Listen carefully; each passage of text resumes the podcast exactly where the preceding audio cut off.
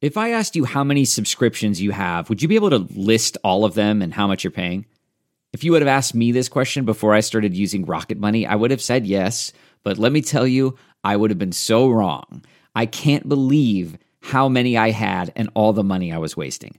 Rocket Money is a personal finance app that finds and cancels your unwanted subscriptions, monitors your spending, and helps lower your bills. Rocket Money has over 5 million users and has helped save its members an average of $720 a year with over 500 million in canceled subscriptions. Stop wasting money on things you don't use. Cancel your unwanted subscriptions by going to rocketmoney.com slash Wondery. That's rocketmoney.com slash Wondery. rocketmoney.com slash Wondery. Today's Sunday morning podcast is sponsored by Prudential. What would you do if you had to choose between saving for your kids' college or your own retirement? With the cost of a four year degree estimated to be over $200,000 in 18 years, it's a real decision many families must make. At Prudential, we want to make sure your biggest financial goals never have to come at the expense of one another. Because financial wellness means planning for their future and yours. Get started today at prudential.com slash plan for both. Prudential Insurance Company of America, Newark, New Jersey.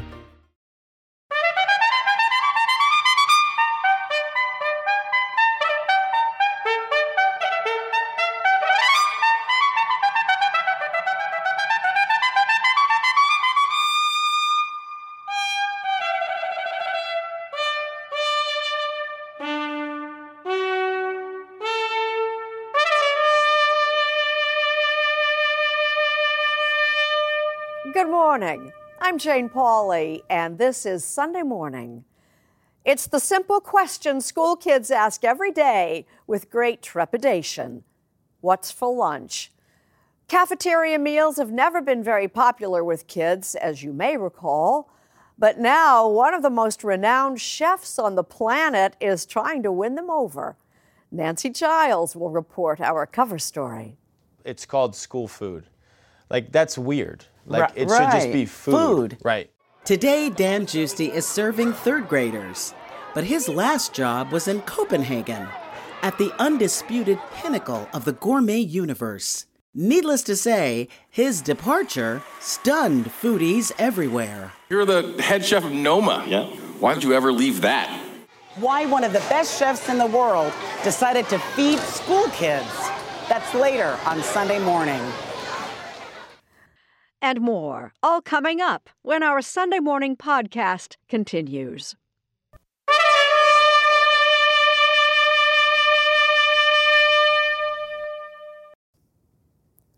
What's for lunch? Countless school children gazing at the mystery meat on their trays have asked that question with a fair amount of dread. Now comes a chef with a blue ribbon reputation, determined to change the menu for the better. Our cover story is from Nancy Giles. It's lunchtime at Winthrop Elementary in New London, Connecticut, and these kids are hungry. They could eat pasta or tuna or something a little more exotic. Have you ever had the hummus that we serve? The man behind the hummus, a nutritious Middle Eastern dip, is 34 year old Dan Giusti. He's the tall one. Give the hummus a try and then we'll- He founded and runs Brigade, a company that's revolutionizing cafeteria cuisine. There's a problem with school food in general because this idea that the kids don't deserve high quality, which obviously they do. If anybody, they're a captive audience and they're our kids. If anybody deserves the best food that we can give them, it's them because they have no choice. No more processed food or mystery meat for these kids. Brigade hires trained chefs to make high quality school lunches from scratch. How Dan Giusti ended up in this cafeteria is quite a story. The fact that I was the head chef in Noma is the reason that has opened up a lot of doors for me. That's right. Dan Giusti's last job was at what many consider the best restaurant in the world, Noma in Copenhagen.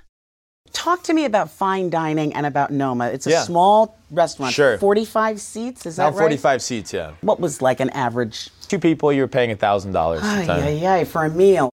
After working at Noma for three years, Giusti decided he wanted to do something, well, bigger. I knew I wanted to feed more people. Mm. That was the big thing. I wanted to make food with real purpose. Right. That really contributed to something. So in 2015, he announced he was leaving Noma to fix America's school lunches, stunning the food world. You're the head chef of Noma. Yeah. Why the f- would you ever leave that? Yes. Foodies may have been flummoxed, but Giusti had found his calling. It's called school food. Like, that's weird. Like, it should just be food. Food. Right. A lot of the food that is served in a school would never be served anywhere else. Right. And that's the unfortunate fact. New London now benefits from a technique he picked up at Noma Who's gonna eat hummus here today? Anyone? the power of the personal touch. If you don't like it, then you just know you don't like it. But if you like it, now you have something new to eat for your whole life. So it's brigade policy that their chefs talk to the students about the food. If food comes to you and you don't really have a face to put to Right. it, it's just food. When there's, okay, well, you know, Chef West made this, it's like, ah, you like that person, therefore the food has more meaning to it. What have you learned about the kind of food you're eating? Um, that it's um, actually fresh. It's not from a box and can. And it's made from scratch. Isn't that nice? Sometimes I want to go up for seconds. Do they allow seconds? No. No. Do you like the food here? I love it. But kids can be picky eaters, and they don't always love it. It's a whole different thing cooking It for is. kids. No, no, it is. And then like one time we had this butternut squash soup and it had coconut milk in it and ginger. It was delicious. It was really tasty. And I remember this kid. I went to this kid. He was eating it and he just spits it out. Oh man. and I was like, okay. Lucky for New London, Manuel Rivera isn't picky, but he is choosy. If we can't eat it, we shouldn't serve it to our kids. Rivera was the school superintendent who hired Dan Giusti in 2016 to cook for New London's 3,500 school kids. Some folks thought he was wasting tax dollars. We had one comment, I think it was, boy, the next thing you know, uh, Rivera will be getting limousines for the students. Compared to what you were spending with the prior food service companies, The- what, I will, I will this- tell you that the cost is zero to uh, New London public school taxpayers. Almost sold out. Five dollars a meal. Thanks to fundraising efforts like Brigade's popular weekly community dinner and generous corporate and private grants, New London's taxpayers still haven't been hit. But cost and what the federal school lunch program will reimburse New London is an issue. It's around 350 a meal, which doesn't sound so bad, but That's actually for maintenance. That's for paying people to make the food. So when when it's all said and done, you have about a dollar and a quarter for food. Making food a meal that kids really want to eat for $1.25 is super challenging. These are literally some of the best chefs in the country. This is- Last spring, Dan Giusti invited a dozen star chefs up to New London to compete in a fundraiser This is Mei Lin. Those of you familiar with the show Top Chef, she won it. and see what kind of meal they could create for a buck and a quarter. They came from LA, San Francisco, Chicago, New York City, and Washington, D.C. James Beard winner Jeremiah Langhorne. So, how much does a meal cost at your restaurant? Uh, it depends on what on what you get, but I mean, easily, you know. Well, Jeremiah, do you have anything at your restaurant that's $1.25? No. Chef Jeremy Fox was more optimistic.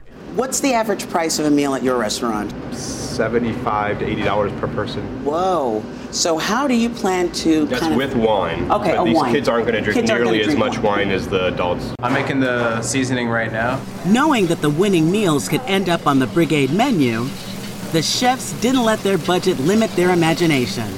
They whipped up chicken tacos, futomaki rolls, tofu lasagna, Monte Cristo sandwiches, 10 meals in all. Okay, all right. Then the chefs delivered the food. The fish is haddock. It's been seasoned with herbs, lemon juice. Enjoy, guys. A panel of New London students I think this one would win for me.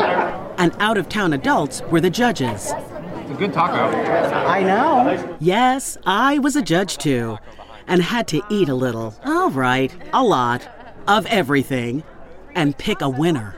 You're just going to have to get, Give give me you one. Just got to go it. Got to do it. That winner was Ghetto Gastro of the Bronx, Ghetto Gastro. Ghetto gas? with a Caribbean fish sandwich. Hardly what you'd expect kids to eat, willingly. I think fish is one of those things that's is kind of hard to approach to children You know what I mean? Just the smell. But you know, I, I think we wanted to take a challenge, you know, and show them that yo, this could be really delicious. And their secret ingredient? The power of the personal touch. Not to say that the other chefs aren't charismatic, but they put extra effort. They sure did. They put ex- and they told me they're smart. They're like, we're gonna sell this to the kids. I'm like, you knew you knew who to talk to. And now, Dan Giusti and Brigade are expanding to the largest school district in the country, New York City's, starting here at Morris High School in the Bronx. Once more, Dan Giusti is thinking big. There's 1,800 schools in New York City. But I mean, the goal is to get everywhere. To me, my dream is in 10 years that things are just different. That it's it is normal to do what we do. This is good. Right here. The best. For all our reliance on human ingenuity, a number of scientists and engineers are learning design secrets that might be best described as second nature. Faith Salie shows what we mean.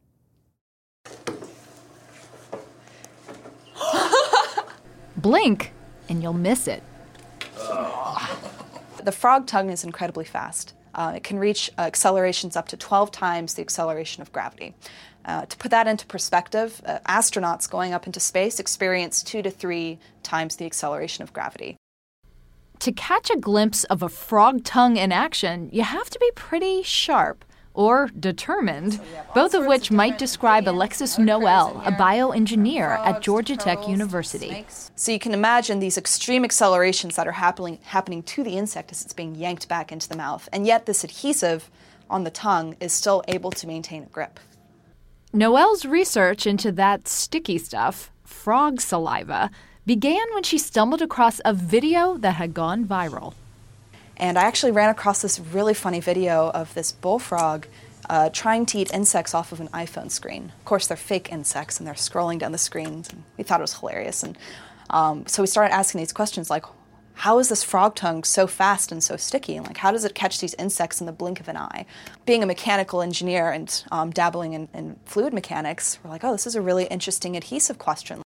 Noel hopes that understanding the mechanics of frog saliva could lead to the development of futuristic adhesives.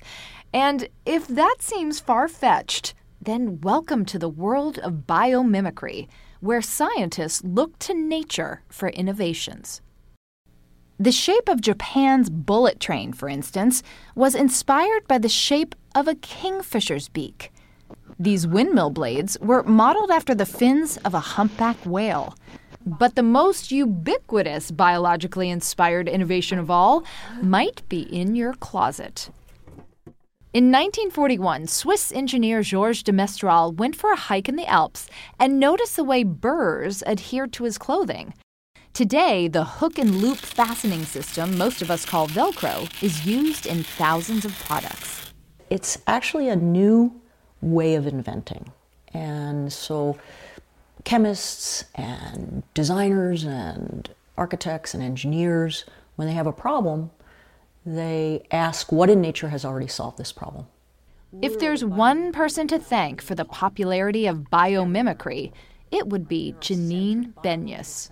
You know, the core idea is that life's been on Earth 3.8 billion years, and that's a lot of R&D.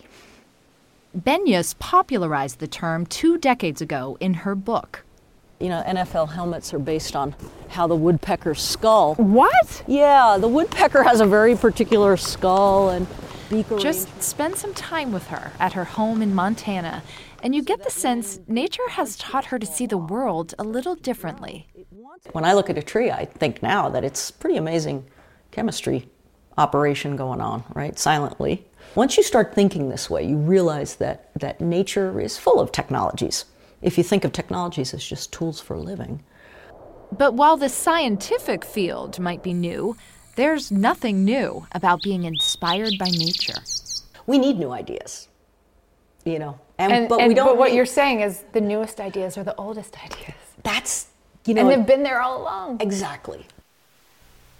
By one estimate, biologically inspired innovations could contribute $425 billion to the country's gross domestic product by 2030.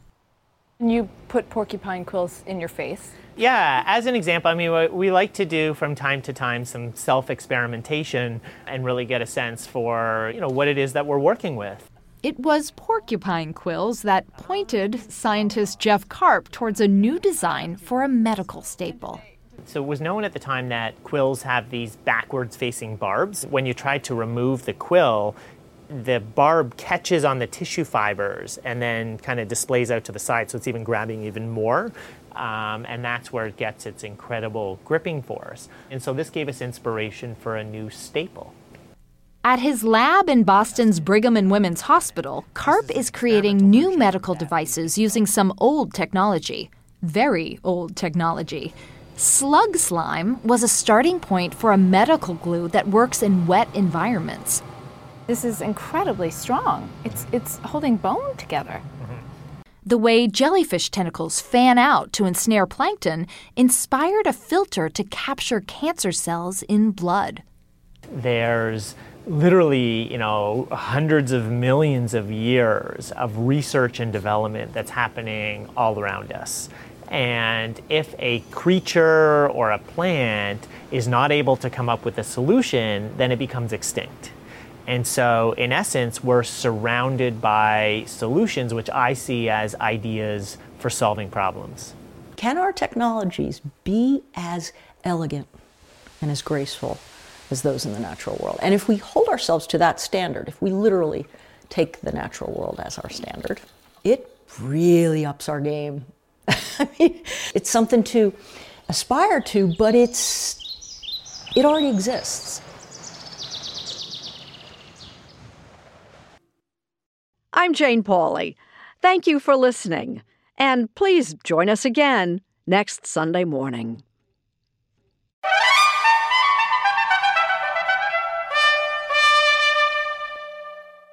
Catch every episode of 60 Minutes, America's most watched news magazine show, as a podcast. Hear in depth investigations across politics, news, and entertainment on your schedule. Listen to 60 Minutes ad free on Wondery Plus.